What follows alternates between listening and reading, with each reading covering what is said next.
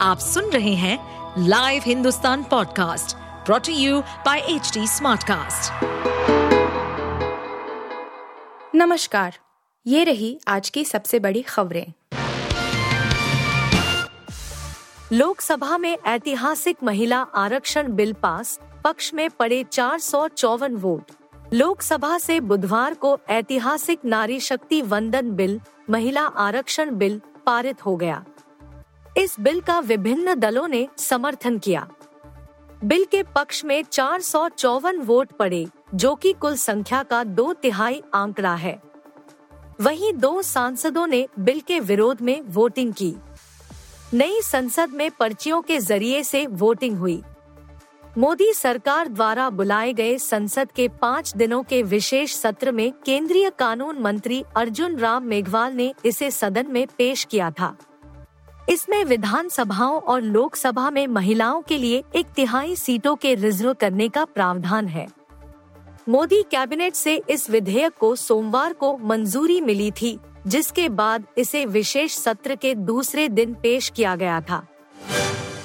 Canada से tension के बीच NIA का बड़ा कदम, खालिस्तानी लखबीर लांडा समेत पाँच पर कसा शिकंजा। एनआईए ने बुधवार को बब्बर खालसा इंटरनेशन के कनाडा स्थित आतंकी लखबीर सिंह लांडा और पाकिस्तान स्थित हरविंदर सिंह रिंदा सहित पाँच आतंकवादियों के बारे में जानकारी देने के लिए नकद पुरस्कार की घोषणा की।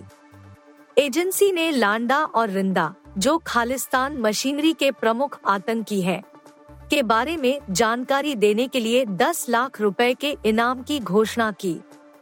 इसके अलावा परमिंदर सिंह कैरा उर्फ़ पट्टू, सतनाम सिंह उर्फ़ सतबीर सिंह और यादविंदर सिंह उर्फ़ पर पाँच पाँच लाख रुपए का इनाम घोषित किया गया।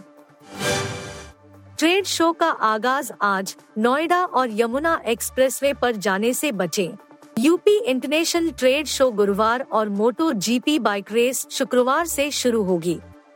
इसे देखते हुए नोएडा ग्रेनो एक्सप्रेसवे और यमुना एक्सप्रेसवे पर व्यावसायिक वाहनों का आवागम प्रतिबंधित कर दिया गया है। आम वाहन चालकों के लिए कोई बदलाव नहीं है, लेकिन जाम से बचने के लिए वैकल्पिक रास्ते इस्तेमाल कर सकते हैं। यातायात पुलिस ने नोएडा ग्रेटर नोएडा से दिल्ली आने जाने वालों को मेट्रो का इस्तेमाल करने की सलाह दी है। ग्रेटर नोएडा के एक्सपो मार्ट में ट्रेड शो 21 से 25 और बुद्ध इंटरनेशनल सर्किट में बाइक रेस 22 से 24 सितंबर तक चलेगी। दोनों कार्यक्रमों में राष्ट्रपति, प्रधानमंत्री, मुख्यमंत्री सहित कई वीवीआईपी और लाखों लोगों के शामिल होने का अनुमान है। रेलवे ने हादसे में मौत या घायल होने पर मुआवजा 10 गुना बढ़ाया। रेलवे बोर्ड ने ट्रेन हादसों में किसी की मौत या घायल होने पर मिलने वाली सहायता राशि 10 गुना बढ़ा दी है। इस मुआवजे को आखिरी बार 2012 और 2013 में संशोधित किया गया था। पीटीआई भाषा को मिले रेलवे के 18 सितंबर के सर्कुलर से इसकी जानकारी मिली है। इसके अनुसार, ट्रेन दुर्घटनाओं व अप्रिय घटनाओं में जान गंवाने वाले और घायल यात्रियों के आश्रितों को दी जाने वाली सहायता राशि को संशोधित करने का निर्णय लिया गया है। इसमें कहा गया कि सड़क उपयोगकर्ताओं के लिए भी मुआवजा बढ़ाया गया है, जो मानवयुक्त संपार फाटक पर रेलवे की जवाबदेही के कारण दुर्घटनाग्रस्त हुए हैं। यह 18 सितंबर से यानी परिपत्र जारी होने की तारीख से लागू होगा।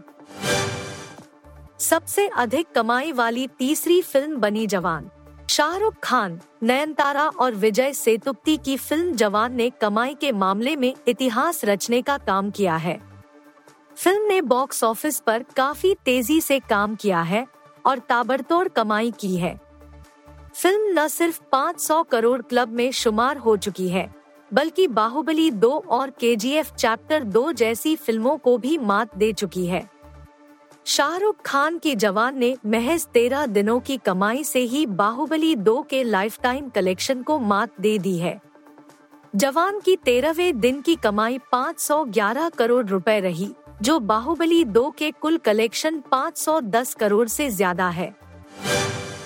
आप सुन रहे थे हिंदुस्तान का डेली न्यूज़ रैप, जो एच टी स्मार्ट कास्ट की एक बीटा संस्करण का हिस्सा है।